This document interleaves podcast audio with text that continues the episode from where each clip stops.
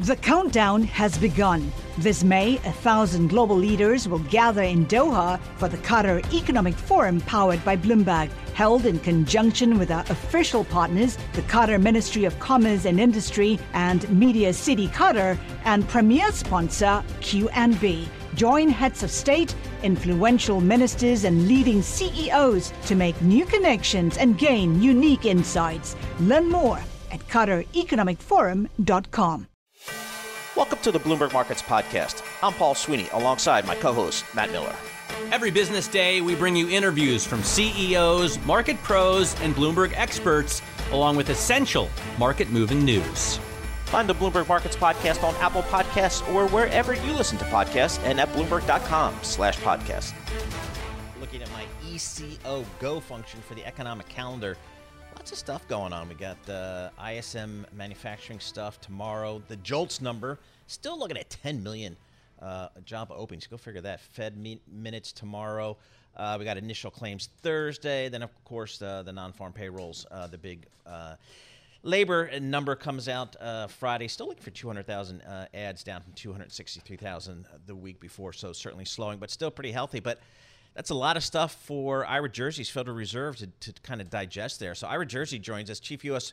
Interest Rate Strategist for Bloomberg Intelligence. Ira, what do you think the, the Fed's really looking at these days as they think about their next meeting and their next uh, messaging here for this market? Yeah, so I think the uh, the messaging that you just mentioned, Paul, is probably going to be more important to the direction of Treasury yields than is um, you know what they do at the next meeting. Whether they go 25 or 50 at the next meeting probably is less relevant than um, them describing what their reaction. But it'll be 50, right? It, it it the market is pricing 50. I suspect uh, it it will be 50, but um, but but there's a non-trivial chance that they they could do less. So so for example, when you look at some of those data that are coming out this week, um, you know the Fed will get get the full run of this month's data. Um, the ISM new orders numbers, which we get tomorrow, are th- that's my favorite indicator for the future path of the economy. Ooh. And Really? Okay. Uh, it, it, yeah, it is for a number of reasons. One is that it tends to be the best predictor um, of what the overall business uh, sector is going to do. Not necessarily the job sector, but but certainly the um, the, the the business sector. And we're at the level right now where we're either showing a mid-cycle slowdown, like we had in 2013, like we had in 2015, or where if we go lower, we're going to be near recessionary levels. So, so I think that that can be a really important indicator. If we if it stays at 47ish, then that's fine. If it goes below 45, that's typically recession type levels. Um, so, so I think that there's going to be some interesting, you know, fireworks that could come depending on how that data shows uh, shows tomorrow. And of course, the jobs numbers, right? We'll be watching wages. We'll be uh, right now. Um, the Fed is focused on uh, services wages, and um, and and that's going to be a, a key focus then for us and for the rest of the market is do those continue to run at six percent year on year? And if they do, then you know that's when a, a 50 basis point is probably I don't want to say assured, but certainly more likely if if we do to get those kind of numbers. I mean, 25 basis points would be pretty weak sauce. That would be a signal that this is no Volcker Powell we're watching, right? More of a Burnsian Powell.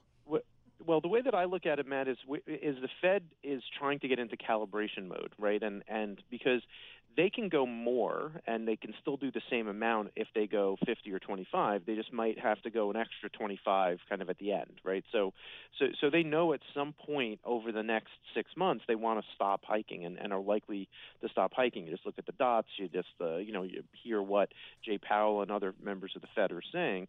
And the, the, the Fed is interested in getting toward the end and waiting and seeing if the hikes that they've already done feed through the economy, right? We always talk about long and variable lags, so we're at the point where, you know, if they if they hike another 75 or hike another 100, so maybe 50, 25, 25, for example, by by May, then uh, th- then they're in a wait and see mode. And given that just about every forecaster thinks that the second half of the year we're going to have, you know, be near recession, if not in recession, mm. then you know they can probably say job done in that situation um, because recessions typically uh, come with uh, significantly lower inflation. Right, but also typically with tighter uh, financial constraints, right? And we don't have that. So uh, giving us 25 basis point hikes isn't exactly going to get us there. By the way, I was wondering, you know, we were at 9% CPI, um, what, in June last year. And if the Fed gets us closer to two, that would be a drop of seven percentage points in headline CPI. I've scoured the terminal for the last time we saw that happen, such a huge drop in such a short period of time, and it was from July of 2008 to July of 2009.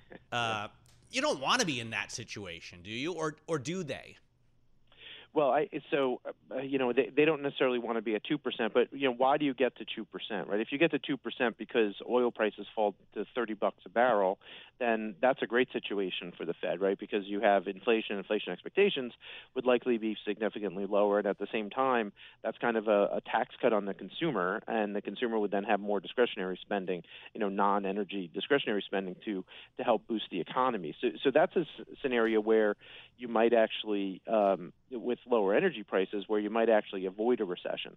Um, you know, that being said, I, I think that it, that seems pretty unlikely that you get that type of move in, in energy prices, and, and because of that, um, you know, a fall to two percent would mean that you'd have to have wages go down or massive margin compression, particularly in the services sector, um, and that, that's not necessarily public companies, right? Because most services are provided by small businesses, not public companies, um, and and that means things like proprietors' income, which which we also look at uh, for for the health of the the economy overall, would have to would have to shrink massively, and and you know th- that could still mean a recession, right? So you could wind up with a situation where you you do get significantly slower consumer spending, you get uh, prices eh, falling in, in some sectors, and, and keep in mind prices in the goods sector are already falling. Um, now, not in every uh, sector, but in many sectors.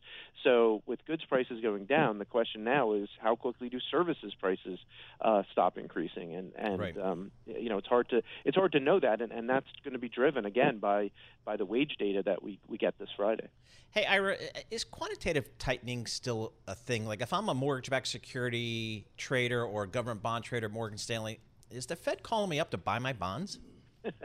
um, well, they, they, are a little bit, but only well, not not mortgages for sure. Okay. Uh, for, for treasuries, they do buy some treasuries um, on refunding months, so they'll buy some treasuries in uh, uh, at auction uh, in February because they, they have more um, maturing treasuries in February than uh, th- than they are, are allowing to run off on the balance sheet. But on mortgages, we're not even close because there's very very few refinancings going on right now um, because mortgage rates are so high compared to the mortgage rates that most people have.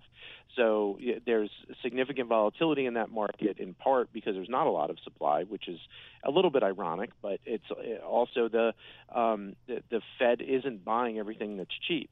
So um, you're at you're at a point now where you're going to see continued volatility, I think, in mortgage spreads, um, but the mortgage rate probably has peaked, um, both in terms of spread and, and also in rate, right. and that's due, uh, in at least in our view, because uh, tre- 10-year Treasury yields we think peaked around that, that three uh, three point uh, excuse me, 4.3 percent, um, and we're not likely to get back up there. Um, so we're we're looking for mortgage rates to kind of stabilize here, but that's still, you know, we, there's still a massive sticker shock going on. People aren't used to paying six or six and a half percent. I, I always joke because 25 years ago when I got my first mortgage, I had a seven percent mortgage. So for me, it's like, okay, this is kind of like, you know, the high end of the range, maybe. Yep. Back to square one for Ira Jersey. exactly.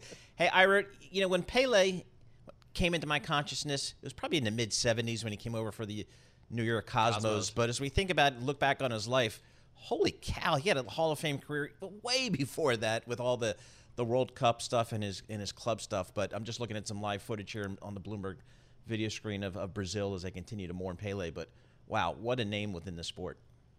Yeah, he was, and and I have to say, his playing for the Cosmos is the reason why I am so into soccer because ah, he came okay. to my little tiny soccer club on Long Island where I played for back in 1976 or 77. and did things with the ball that just amazed us and shocked us. And I just fell in love with the sport in part because of what Pele did in front of us. You know, forget the fact that like Franz Beckenbauer was also there. I had no idea who he was, but right. Pele had such a big personality, and his uh, his fame transcended the sport. Right, where in the 1970s, you know, n- no one could name any uh, professional soccer player in the United States, but they could all name Pele. Right, right. so I, I think that that was just a massive uh, he was just a massive figure in the sport and helped grow the sport both here and abroad. Um, created, you know, purveyor of the beautiful game, which which Brazil to this day tries to continue to live up to his legacy. And beloved as well, right? Uh, and without the kind of tarnished, you know, other soccer greats have been involved in taking bribes for putting the World Cup in places it doesn't belong. I won't mention any names or, um, or, or, or doing drugs, right? So and and you know even at well, World I was Cup, thinking of Beckenbauer. Um, yeah, well, I was thinking of Diego Maradona, but the, um, yeah, I, I think you know Pele. You know Pele was a class act, and yep. I think just about everyone who's ever met. So Shep Messing, who um, has been a commentator for the New York Red Bulls for a very long time, um, and and who's uh, who, who I know, um, you know, he he uh, stayed in touch right. with Pele. Pele stayed in touch with Bob Smith, a guy from down here in Central Jersey, yep. um, who is also a professional soccer player. Pele kept in touch with all these guys, and was just everyone that I've talked to about Pele just says he's yep. such a regular guy, even right, though. He's super famous. Good stuff. Ira Jersey, Chief U.S. Interest Rate Strategist. Thanks so much for joining us. Hi, I'm Ron Kruszewski, Chairman and CEO of Stifel. Financial advisors, if you're not growing your practice, you're losing market share. Stifel is a growing entrepreneurial, advisor centric firm built for successful advisors like you. Imagine having the resources of the largest wirehouses and the support of the boutique shops, but none of the bureaucracy to get in the way of you serving your clients. At Stifel, it's your business, your book, your clients. I always tell the advisors we're recruiting, I want you to come to Stifel and double or triple your business. Most of them laugh and shake their heads, but I'm serious. Don't take it from me, take it from Stifel's number one finish in JD Power's 2023 U.S. Financial Advisor Satisfaction Study. So, there's a reason why 148 financial advisors joined Stifel last year. Come join us and find out why Stifel is the firm where success meets success. Visit www.choosestifel.com Stifel.com. Stifel Nicolaus and Company Incorporated, member SIPC and NYSE. You know success when you see it. Or you think you do. The people in the spotlight athletes, actors, artists. But what about the people behind the scenes? You know, the ones who make it all happen the lighting engineers, the sideline photographers, the caterers. They're small business masterminds. And if there's one thing they have in common, it's making their money work harder. That's why they have a business bank account with QuickBooks Money, where they are now earning a generous 5% annual percentage yield. Yes, 5% APY. Making your money work as hard as you do? That's how you business differently. Learn more about QuickBooks Money at quickbooks.com slash 5APY.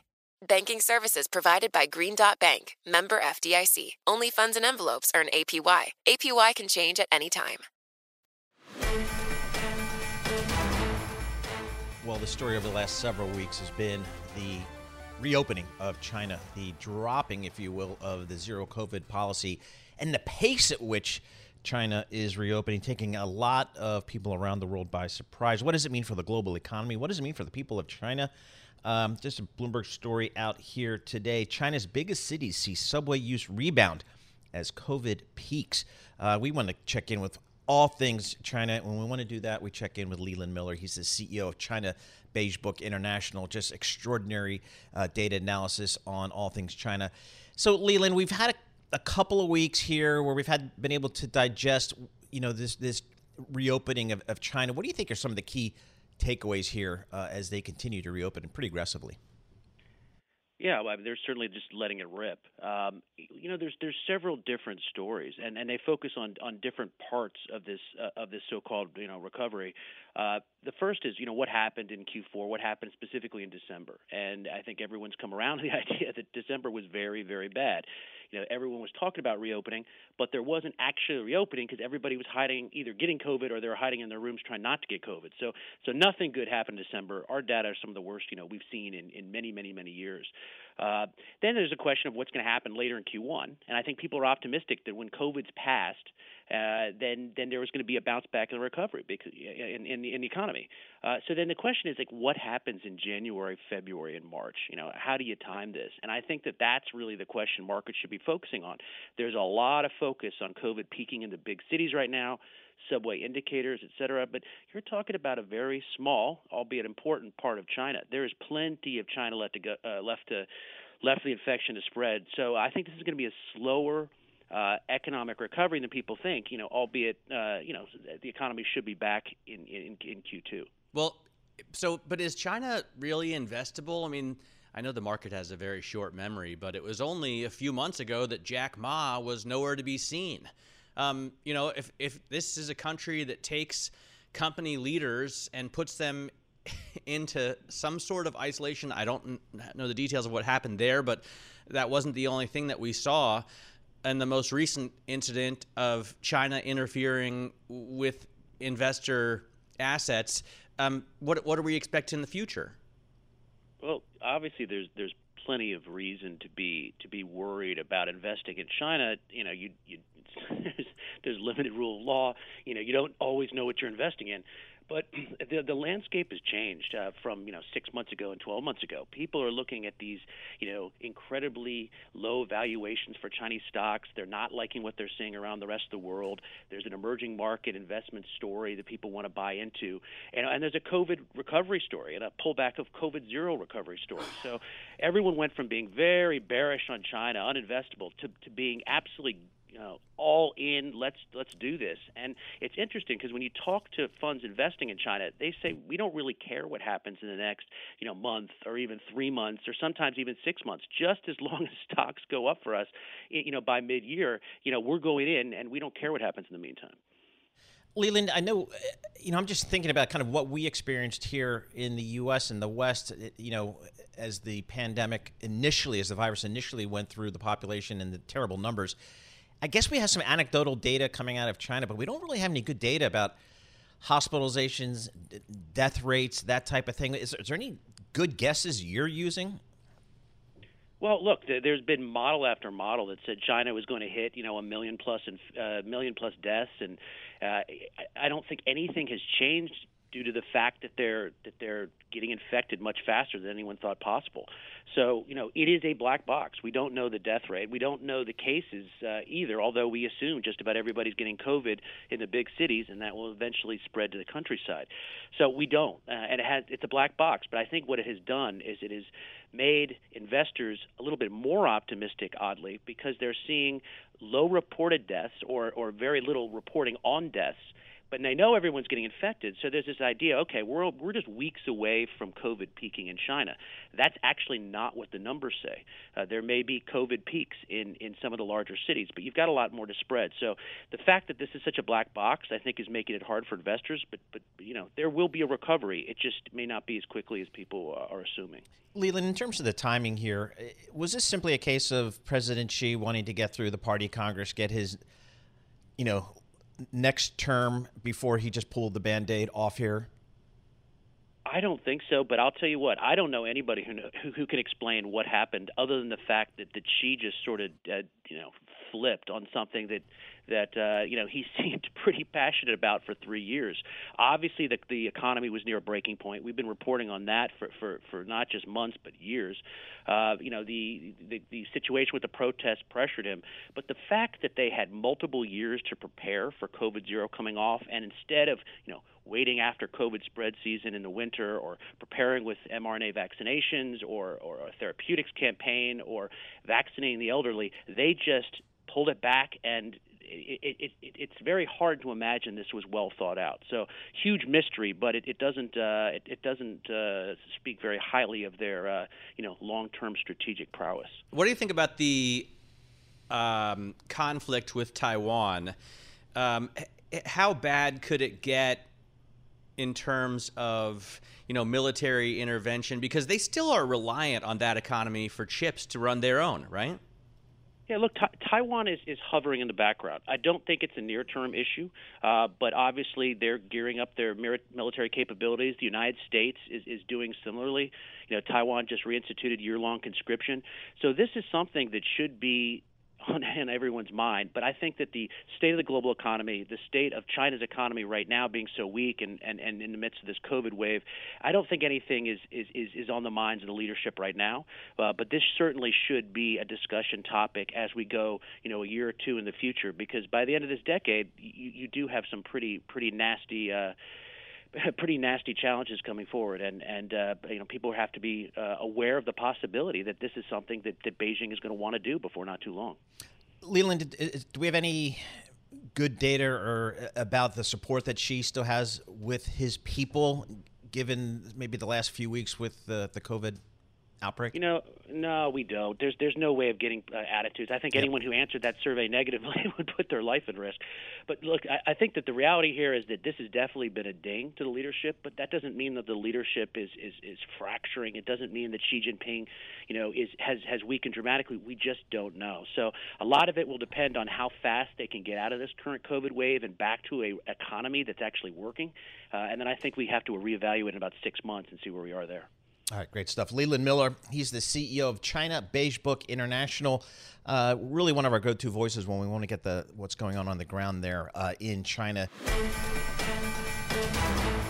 In our C-suite conversation today, we want to check in with Per Norlen, CEO at Exacxion. No, Evaxion. I'm sorry, Evaxion Biotech. The symbol is EV. AX on trades on NASDAQ. You can punch that into your Bloomberg professional service. Uh, take a look at that stock's pretty flat today, but they've got some big news. Well, now. Yeah, but, but it was before. up 20% at the open. I know. Crazy stuff. So, um, Per, thanks so much for joining us here. Talk to us about your news in the cancer space today. What did you guys disclose? Yeah, thanks so much for calling. And uh, what we've done today is uh, just releasing the news that the FDA has accepted uh, or giving a green light to our uh, clinical trial, uh, our uh, phase two clinical trial for a personalized cancer vaccine. So, what exactly is this? There's a lot of different kinds of cancer. I've read on um, your website that it's a melanoma treatment, but explain it to us. You know, obviously not so complicated that we need a doctor to understand, but a little bit more in depth. Yeah, well, it, it's pretty similar to what was in the news about a month ago from Moderna and Merck with their uh, mRNA-based vaccine. So this is a similar vaccine where we essentially make a new product for each patient. So very simply, we take a sample from the patient, we use artificial intelligence to see where the mutations are, and then we create a vaccine that is tailored for just that patient. And all is just to make sure that we get a strong immune response towards that very tumor. So, when you say vaccine, I think of something that's preventative. Um, does that mean this won't treat someone who already has metastasized melanoma? Oh yes, uh, and that's uh, it's usually called therapeutic vaccines or indeed uh, personalized cancer immunotherapies. So these are patients at, uh, with advanced metastatic cancer where we can look at the tumors and through artificial intelligence uh, identify the different mutations in that very tumor. And that is the basis for this immunotherapy or vaccine. Well, that's incredible news. And um, what does this mean for, you know, maybe patients listening? Um, is there a possibility that anyone's going to be able to get access to this in the near in the near future? Well, I definitely think this is the future. Uh, how long it will take, that depends, because it is challenging. We need to make it drug for every patient, but uh, uh, given uh, that it can be done, and we also know today that uh, the effects are better, uh, we already have a phase one trial that has been presenting most of the results where we can show that we have two-thirds of the patients responding to the therapy in the late-stage metastatic melanoma. So that's quite good Uh, very promising results, I would say. And so, from our perspective, we are really confident it works and it will provide better results. But again, you need to, make a drug for each patient, so it is more complicated. And I, would think it would be extraordinarily difficult to get this to market in scale if every vaccine is personalized for an individual patient. How do you, in fact, distribute it in scale or get it to the patients? Today we have a peptide-based platform. Uh, you know, Moderna and Merck, they are developing their own in an mRNA-based platform, and we have ourselves a new DNA-based platform coming up. And with these platforms, uh, once you have proven that it's effective, you can definitely streamline all the processes and make this very quick. Today, we can do it uh, with a peptide-based platform in about two months. We foresee that in a couple of years, we would be able to do it with a DNA-based platform in maybe two weeks, and then bring down the cost tremendously. So it can definitely be done. Be done. It's just um, we need the engagement of bigger players like uh, pharmas, but uh, as I said, Merck is already there, and also other pharmas like Roche. So uh, they are taking it very seriously now. What does your capital structure look like? Um, we just mentioned your uh, depository receipts um, trading here. EVAX is the ticker. I see a market cap of $42 million, which is fairly small. Um, but I guess you're in the position to to exponentially grow that. What does the structure look like look, look like now? Yes, so we are a Danish company coming from a private setting, and then we were listed in New York about two years ago. And uh, at the start, there was a lot of institutions. Uh, they have, uh, over the last year, many of them actually left the company in the quite depressing market that has been here. we see now that hopefully there is coming more interest back into this field, especially into personalized cancer immunotherapy. But that said, there is still uh, quite a significant uh, part of uh, retail and the Scandinavian retail, right. and also uh, smaller U.S. investors. All right, great stuff. Uh, per, uh, per Norlen, he's the CEO of Evaxion. Uh, the symbol is EVAX. Uh, out with some promising news on some of their drug therapies, so we wanted to check in there because it seems like here with the mRNA uh, vaccine uh, uh technology and others, uh, starting to move pretty quickly here. So we want to always stay on top of that. Success is more than the final destination. It's a path you take one step at a time. It's discipline, it's teamwork, and it's the drive and passion inside of us that comes before all recognition. It's what Stifel's been doing for over 130 years. Quietly, yet strategically, Stifel's become one of the fastest growing wealth management and investment banking firms in the country. Our financial advisors go beyond traditional wealth management to provide clients with direct access to one of the industry's largest equity research franchises and a leading middle market investment bank because success is the drive it takes to keep climbing, the passion to keep investing, the best of each of us made better by the best in all of us. And that is where success meets success. Start your journey at stifel.com. That's S T I F E L.com. Stifel Nicolaus and Company Incorporated, member SIPC and NYSE. You know success when you see it, or you think you do. The people in the spotlight athletes, actors, artists. But what about the people behind the scenes? You know, the ones who make it all happen the lighting engineers, the sideline photographers, the caterers. They're small business masterminds. And if there's one thing they have in common, it's making their money work harder. That's why they have a business bank account with QuickBooks Money, where they are now earning a generous 5% annual percentage yield. Yes, 5% APY. Making your money work as hard as you do? That's how you business differently. Learn more about QuickBooks Money at quickbooks.com slash 5APY. Banking services provided by Green Dot Bank, member FDIC. Only funds and envelopes earn APY. APY can change at any time. Let's get to uh, Washington, D.C., because apparently the rumor is Congress is going back to work here. So uh, we want to see what All they're going to be them? up to. I don't know. We'll see. Nathan Dean, senior U.S. policy analyst of Bloomberg Intelligence, joins us here. Nathan, uh, all right, the folks down in Congress, they're getting back to work. I think the first order of business is doesn't the Republican Party have to get a speaker or something? What's the latest on that? That's absolutely right. You know, right now the the Republican caucus is actually debating about who's going to be the next Speaker of the House, and it's actually uh, fairly good for those of us who want to watch popcorn and uh, you know politics intrigue. Right now, Speaker McCarthy is struggling to get those votes. Now, from a market perspective, really this is just a delay of a few weeks. I mean, eventually, whoever becomes Speaker, you know, we we anticipate that to be resolved in the next week or so. Uh, but the Republicans need this because they already have like five or seven bills just ready to go on uh, repealing the IRS funds, abortions, immigration, border security. None of these bills are really going to pass, but usually when a, a, a new Congress comes in, whoever's the Speaker of the House needs those few weeks to say, okay, these are our policy goals, and this is how we're going to move forward. And any further intrigue, if you will, is just going to delay that. Um, what are the chances that we see uh, uh, George Santos elected Speaker?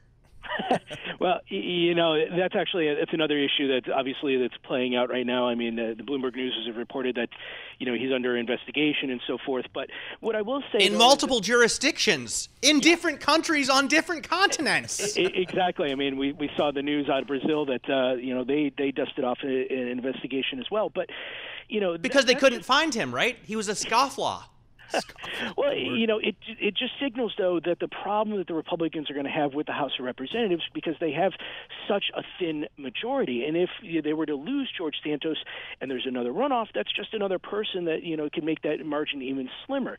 So you know, as this plays out through 20 you know 2023 and 2024, I just also remind people is that you know, you always have like five to seven retirements or deaths or so forth in the House, and so, uh, you know, with such a slim margin, you know, obviously things could change. Dude, I mean, Kevin McCarthy and the speaker bid is nothing on, you know, popcorn drama compared to what's going on with Santos. Is there a possibility that this guy, I mean, the Post, I was reading a story in the Post, so he lied about graduating from college, not just where, but graduating at all. Uh, he lied about working for Goldman Sachs and Citi. Where's the Oppo research before we he, got here? He he lied about. He said he owned 13 properties. He lives with his sister and doesn't own one, but he's thinking about buying one. Um, maybe more damning is the fact that he may have spent campaign funds on oh uh, personal travel and rent. Um, and now we find out that Brazil is reopening um, an investigation into him. He st- apparently stole a checkbook and then uh, went and used the stolen checks to buy stuff, admitting later that he did it, but now he denies it. I mean, can this guy really stay? I mean, even start in office? So you know, obviously, members are, members in Congress under investigation is not a new thing. I mean, it, it, there's there's always a member of Congress who's under investigation for something. Um, you know, it will just be interesting to see though. Do the Republicans actually embrace him, or do they keep him aside? You know, we saw statements over the weekend saying that you know it wouldn't be, uh, and I'm paraphrasing here, essentially saying, uh, you know, w- w- resigning is not a bad thing for him. Um, to your earlier point about the opposition research, that is a question that the Democrats are going to be asking themselves, why didn't we actually discover this uh, until the reporters did? So, uh, you know, th- this process is going to play out. It's not going to happen fairly soon, I don't think. But even if it does, if he were to just resign in the next week or so, you would have a special election and so forth. But the, the dynamics of Congress wouldn't change. Paul, I'm going to ask a question that may Go. be controversial. Okay. What does this say about people in Long Island? I don't that know. they would elect this guy. I don't know. I don't know. Uh, Nathan, I mean, as I think about you know the, the Republicans and, and their inability to get a speaker done in a timely basis. Does that just highlight uh, that this is a party that really is maybe more divided than maybe we initially thought? No, I, I mean, look, you, you always you always have you know uh, wings of certain parties that are always going to be, you know, challenging the speaker and challenging leadership to take their position. Uh, you know, we saw this under Speaker Boehner and we saw this under uh, Speaker Pelosi. So that's always out there. The question is, is that can they come together and unify for an agenda? Because you know this is a divided Congress. So the the Republicans understand that there's not going to be a lot of policy wins here. I mean, this is going to be one of those where, where they're going to have to pick their fights. You know, the leverage points of government funding bills and the debt ceiling and so forth. From the market perspective, though, you know, the most concerning thing for us in terms of whether the Republicans are unified or not comes to the debt ceiling. Fortunately, that's going to be in September, so a lot of things are going to happen between now and then. But uh, you know, we still anticipate that this session may actually be somewhat fruitful for legislation to get across. Some some legislation, not a lot. I got to ask you about something that isn't um, being legislated anymore, but I guess worked out at Treasury, and that is um, the tax credits oh, for EVs oh, okay. from the IRA. This is absolutely fascinating because the law, um, as it stands, I mean, most electric vehicles, if not all, are going to be are, are, will no longer be eligible in a couple of months for this seventy five hundred dollar tax credit. But I guess it's up to Treasury to decide which vehicles uh, you know, how lax they are um, when they try and ad- adhere to the legislation because a battery has to have 40% of its uh, components coming from a trading ally, and we're not even sure what a trading ally is. How are we going to figure this out? You know, and it was funny. I was reading about how like the the certain you know the the the the uh, the height of your base of the car determines how sometimes it's an SUV, sometimes it's not, and so forth like that. Yeah, the Tesla Model Y, for example, is 238 pounds too heavy to qualify, or sorry, too light to qualify for the SUV tax credit, so it won't get it. And someone suggested on Twitter that Elon Musk just add a 250 pound weight to the trunk that you know drivers can remove after they buy the car. But you know, but this is nothing new. So I mean, obviously the IRA comes out; it's thousands of pages and so forth, but it's written at the you know hundred thousand foot view level, and most legislation actually directs the uh, you know the executive branch via the regulators or the agencies and so forth to actually put that down at the ten foot branch. And so as Treasury actually jumps into this, they're going to look at that discrepancies, and discrepancies in Congress is nothing new. This happens all the time, and so you know as this as Treasury moves forward to actually implement this stuff, if they see certain discrepancies where they think it's just not going to work out or so forth like that, they always have the ability to go back to Congress and saying, "Hey, fix this." And if Congress doesn't do this, then you know they can look within their statute to see is there any wiggle room that they can u- issue via the rulemaking process. Nathan, the State of the Union is coming up. If I'm not uh, mistaken, any preview of what we may hear, what we should be on the lookout for? So the two things that I'm looking for, you know, obviously we're still a month and so away, is geopolitical issues. So essentially Russia and China. How does the president going to take those issues on? What's his vision and so forth? When it comes to domestic policy, it's nice to hear what he says, but you know, Congress more often than not just says, "Thank you, Mr. President, but we're going to do whatever we want anyway." The second thing that I'm going to look for into the State of the Union is whether or not he uh, announces that he uses it as a catalyst to run for reelection or not. You know, I'm not sure he will. I think that decision will come outside of the State of the Union. But you know, if he were to decide that I'm not going to run for reelection, he's going to lose a lot of political capital, and that State of the Union may fall flat. So I, I think that decision will come afterwards. But there's always the chance it could. All right, good stuff. Nathan Dean coming to us from Washington D.C. He's all he's knee deep in all this Congress and policy. Do you know what the best thing for me is about 2023? Go. We're one year closer to getting my SALT deduction back.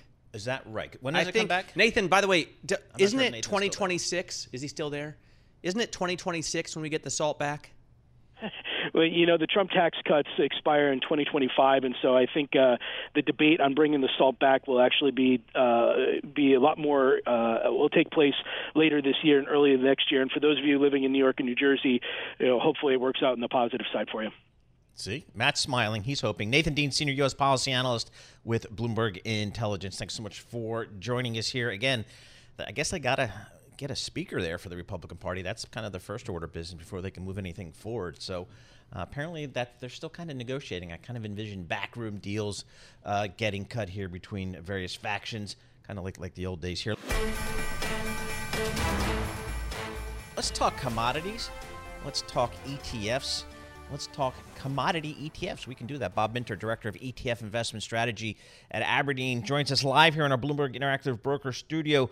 Bob, 2020, we're throwing out 2023. It's it's in the rearview mirror. Uh, 2023. What are some of the ideas you're thinking about for your clients? Sure. So we look at the the backdrop coming into this year, and we see that the U.S. dollar long positioning still looks pretty crowded. It started to come off at the end of last year, but it still looks crowded. If we start to get a reversal of that, we could see some dollar weakness. That's generally speaking really very good for precious metals. Second thing, we have commodity inventories, which are really incredibly low. No one's paying attention to it. Um, the London Metals Exchange just announced 25 year low in the six major metals inventories. Why? Why? Yeah, why is that? why? Uh, well, it, it, some of it is because uh, there are uh, labor strikes in South America that have reduced supply. Um, at one point, natural gas was the equivalent of $500 a barrel for oil, an oil equivalent. So, those are costs that go into the manufacture of these very energy intense metals. So, if you can't, if you compete in the global marketplace, you don't make it in Europe, you make it somewhere else. So is that why? I mean, I was looking at gold this morning. Right now, it's trading eighteen thirty a troy ounce, and I thought, why is gold on a tear to the upside when you know we're still dealing with runaway inflation? The Fed has raised four hundred fifty basis points in one year and is going to keep going this year. Um, it just doesn't make much sense. That's right. Add, add into the add in the fact that inflation is coming down, right? So it's if it's really a hedge, why buy it now? It, it, it, absolutely stood out to us going into the end of the year last year. We said something's the, the market is fundamentally looking at gold differently than it did, than it did before. At one point last year, 18 trillion dollars of negative yielding uh, bonds across the world. Now it's, it's about a trillion, just what's left in, J- in Japan. Uh, real yields rose. They came back a little bit, but they rose. At one point, the, the real yield equivalent would tell you that gold should be $700 an ounce, and here it is at 1800 So something different is going on. What the something different is, is that in the third quarter, official gold purchases from central banks and the like were 400 tons. Now, that is more than double the last, uh, roughly double the, the last, uh, the next closest largest purchase in a quarter. Right. And it's the largest since uh, they've been keeping records. So in they're stocking up. They're stocking up. They're diversifying their reserves away from U.S. dollars. Wow, That's big. that's a big deal. Talk to us about China. They're reopening. We've been talking about it for the last few weeks now. And if I'm a commodity guy and I'm thinking about my demand model, my supply model, wow, I got to recalibrate now. It, it's actually a little bit bigger than just than just China. If you think about it, we're we're we're turning the calendar here. It's been three years since we've seen what global demand really looks like. The whole world hasn't been open simultaneously for three years. We can't predict the next three months, and now we're trying to s- to say exactly what Yep. demand is going to look I like when we waiting haven't for someone to come on and say that. You know, we continue to ask these questions, and everybody posits a forecast anyway. But it's fair to say there's zero visibility, dude. Like we're in completely unprecedented, uncharted territory, so we don't know what's going to happen. Correct. Um, it is uh, also a massive economy coming online. So even if um, you have tens of millions of infections a day, you got to figure more people are going to be filling up their cars. More people are going to want to be using. Um, you know, natural resources. Considering the high frequency data we saw, apparently more people are using the subway in China. That's correct. Just very recently, we've started to see an uptick in the mobility data, and um, you know, it's kind of the, the mobility restrictions. The official mobility restrictions were dropped, and then mobility absolutely plummeted Right. because it was voluntarily restricted. But we're starting to see that bounce back. And again, I, I- I think I think it, we're fundamentally see similar things like what we see in New York, where the E-ZPass data for bridges and tunnels went right back to pre-pandemic levels, and the subways and the, the trains are not anywhere near that. Uh, not.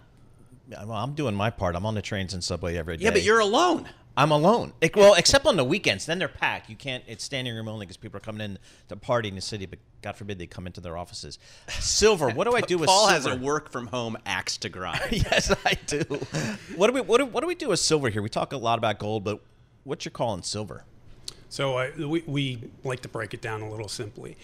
Silver has two main d- demand drivers. One is uh, industrial, right? So that's in all sorts of medical instruments, it's in solar panels, but it's also used by investors in the same way that it would um, be used, uh, like someone would use gold. So we think like of baby gold. So we think of it as half copper and half gold, which isn't the right way to look at it, but in shorthand, that's the way we look at it. It's, it's more uh, industrial, uh, used in industrial than gold, Absolutely, yes. and you're not concerned about the market being sort of owned by a couple big players in No. silver. No. Eh, because I know that for a long time it was a real zero hedge, like conspiracy theory thing that some big bank was running the silver market all over the place. I won't say which one. No. Palladium isn't that a, something that we care about for Yeah, I mean, if vehicles? you if you uh, you know, I'm glad. I want everyone else to have a catalytic converter. Why is that? I don't love it for me. You know, it really stuffs up the exhaust. I want the engine to be able to breathe. But yes, palladium is used in catalytic converters, and that's a good thing. Absolutely, and it's actually the, the our, our sort of poster child for this environmental trade that we have for metals is that you know you're just not economists scratch their head when they look at palladium because it's had tremendous returns over tremendous yearly returns over a long period of time. That's not supposed to happen. The price is supposed to go up. Supply is supposed to respond. The price is supposed to come down. And that just hasn't happened for a number of reasons, there's no such thing as a pure palladium mine. The rest of the metals that come out of it have to also work and be profitable. But the sheer increase in the Chinese environmental regulations year over year, it was it's called China 3, then China 4, then China 4A, China 4B, meant that a, a car in China went from having roughly a gram of palladium in it in its catalytic converter to having three grams you don't care how many cars are getting sold when the, the actual loading of the metal triples. Yeah. And supply just couldn't react. And so it's those sort of environmental regulations that that tell us that an environmental metal can perform well over a long period of time. Right, because supply just, just can't. E- exponentially growing. Bob, you are director of ETF investment strategy. So we're talking a lot about commodities, but I want to get to the ETF part of this because I have a program that's dedicated to ETFs. What an incredible year 2022 was for issuance, um, for new ETFs, for thematic ETFs, and even uh, in a year when there were no IPOs and M&A was dead. What does 2023 look like to you? So 2023, I, for, for us, we, we think that that backdrop going into 20, leaving 2022, coming into 2023, really sets us up for some some nice um, returns in in a few areas. And uh, one of them is uh, we we have a, a, an ETF. The ticker is GLTR. It's called Glitter. It's a precious metals basket. These are physically held, they're in a vault.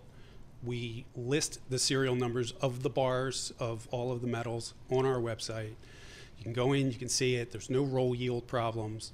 Um, and it is roughly allocated. It is a market, uh, the, pri- the allocation fluctuates based on market value.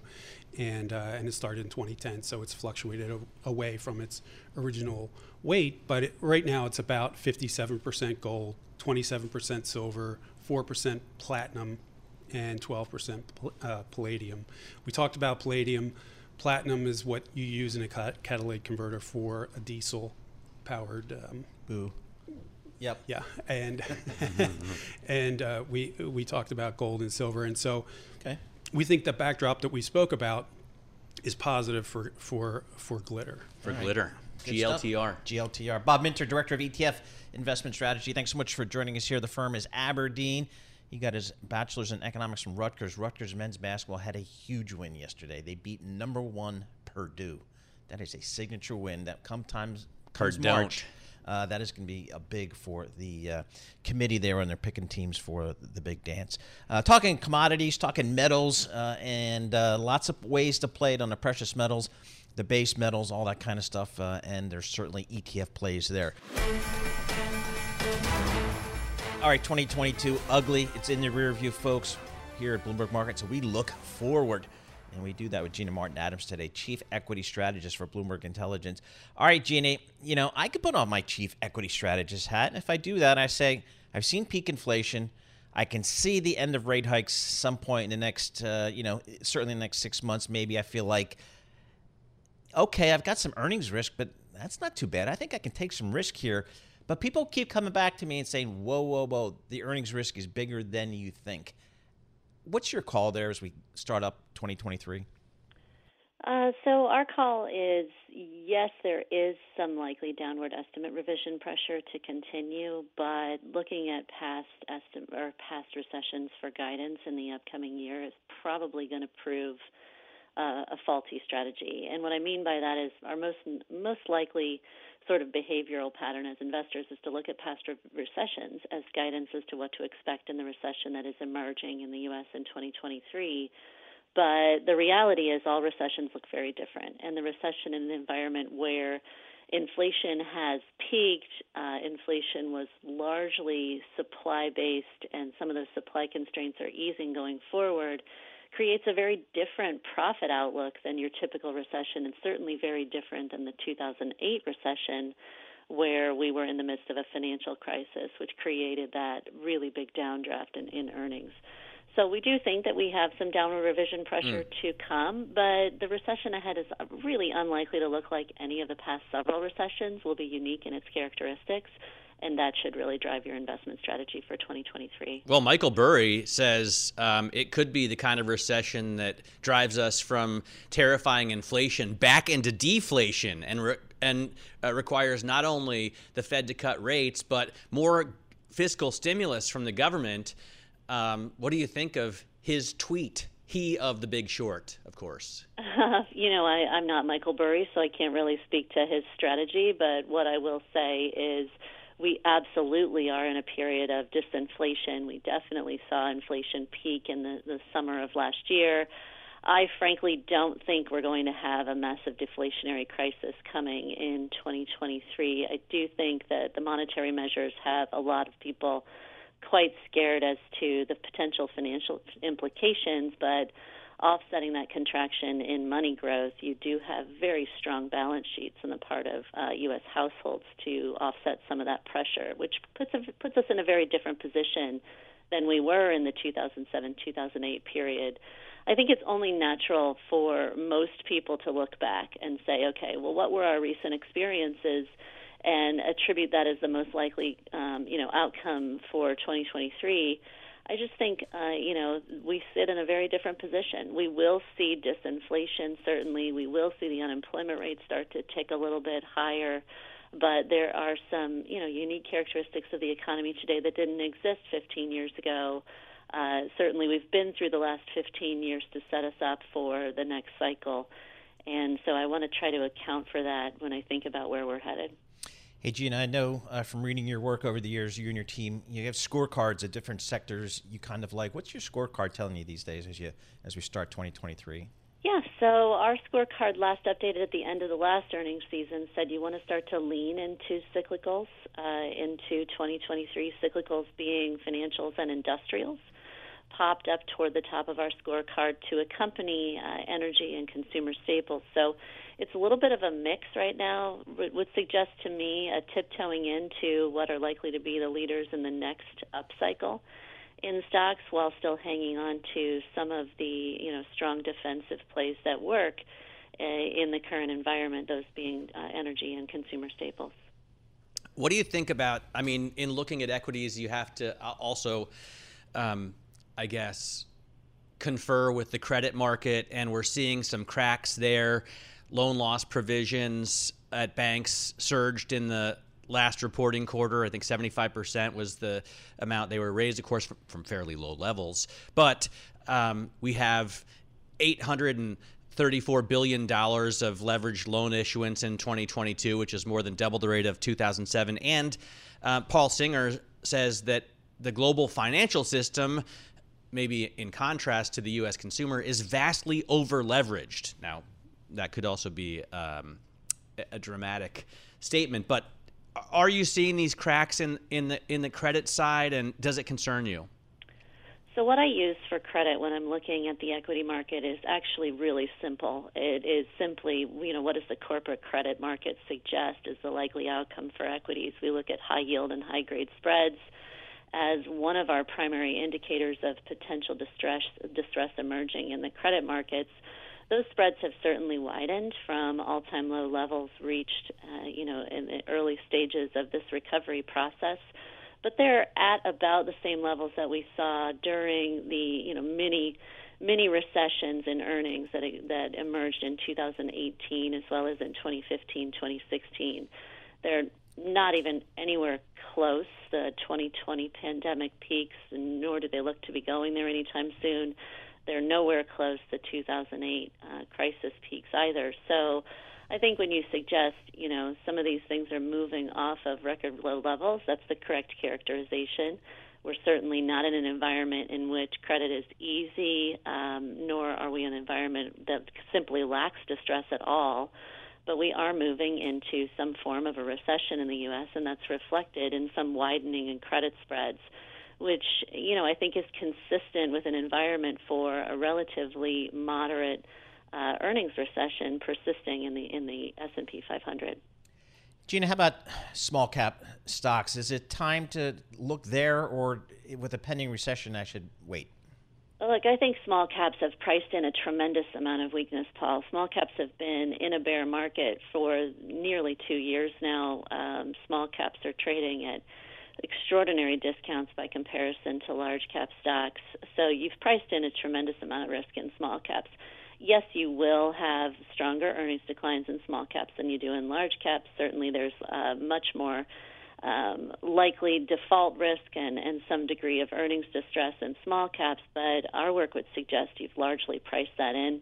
We even have a, uh, our work would even suggest that we've priced in the entirety of a Fed balance sheet reduction as well as very, very tight interest rate policy in valuations for small caps. So I would suggest small caps downside is relatively limited. You also don't have the risk of, you know, a bubble still deflating in small caps. This is one of the kind of underappreciated aspects of what's really happened in the large cap index over the course of the last year is, you know, not only are we experiencing some degree of earnings distress, but we've seen, um, you know, a bubble that emerged in large cap tech and tech related stocks really deflate substantially over the last year that bubble is still in the process of deflating in our view. That doesn't yep. that doesn't really plague the small cap index. All right, great stuff as always. Gina Martin Adams, she's the uh, chief uh, equity strategist for Bloomberg Intelligence. If you have access to the Bloomberg terminal, print off her U.S. Market 2023 Outlook report. It is got great stuff uh, and it gives you good perspective. Thanks for listening to the Bloomberg Markets Podcast. You can subscribe and listen to interviews at Apple Podcasts or whatever podcast platform you prefer. I'm Matt Miller. I'm on Twitter at MattMiller1973. And I'm Paul Sweeney. I'm on Twitter at PT Sweeney. Before the podcast, you can always catch us worldwide at Bloomberg Radio. The countdown has begun. From May 14th to 16th, a thousand global leaders will gather in Doha for the Qatar Economic Forum powered by Bloomberg. Join heads of state, influential ministers, and leading CEOs to make new connections, gain unique insights, and uncover valuable opportunities in one of the world's most rapidly rising regions. Request your invite for this exclusive event at QatarEconomicForum.com.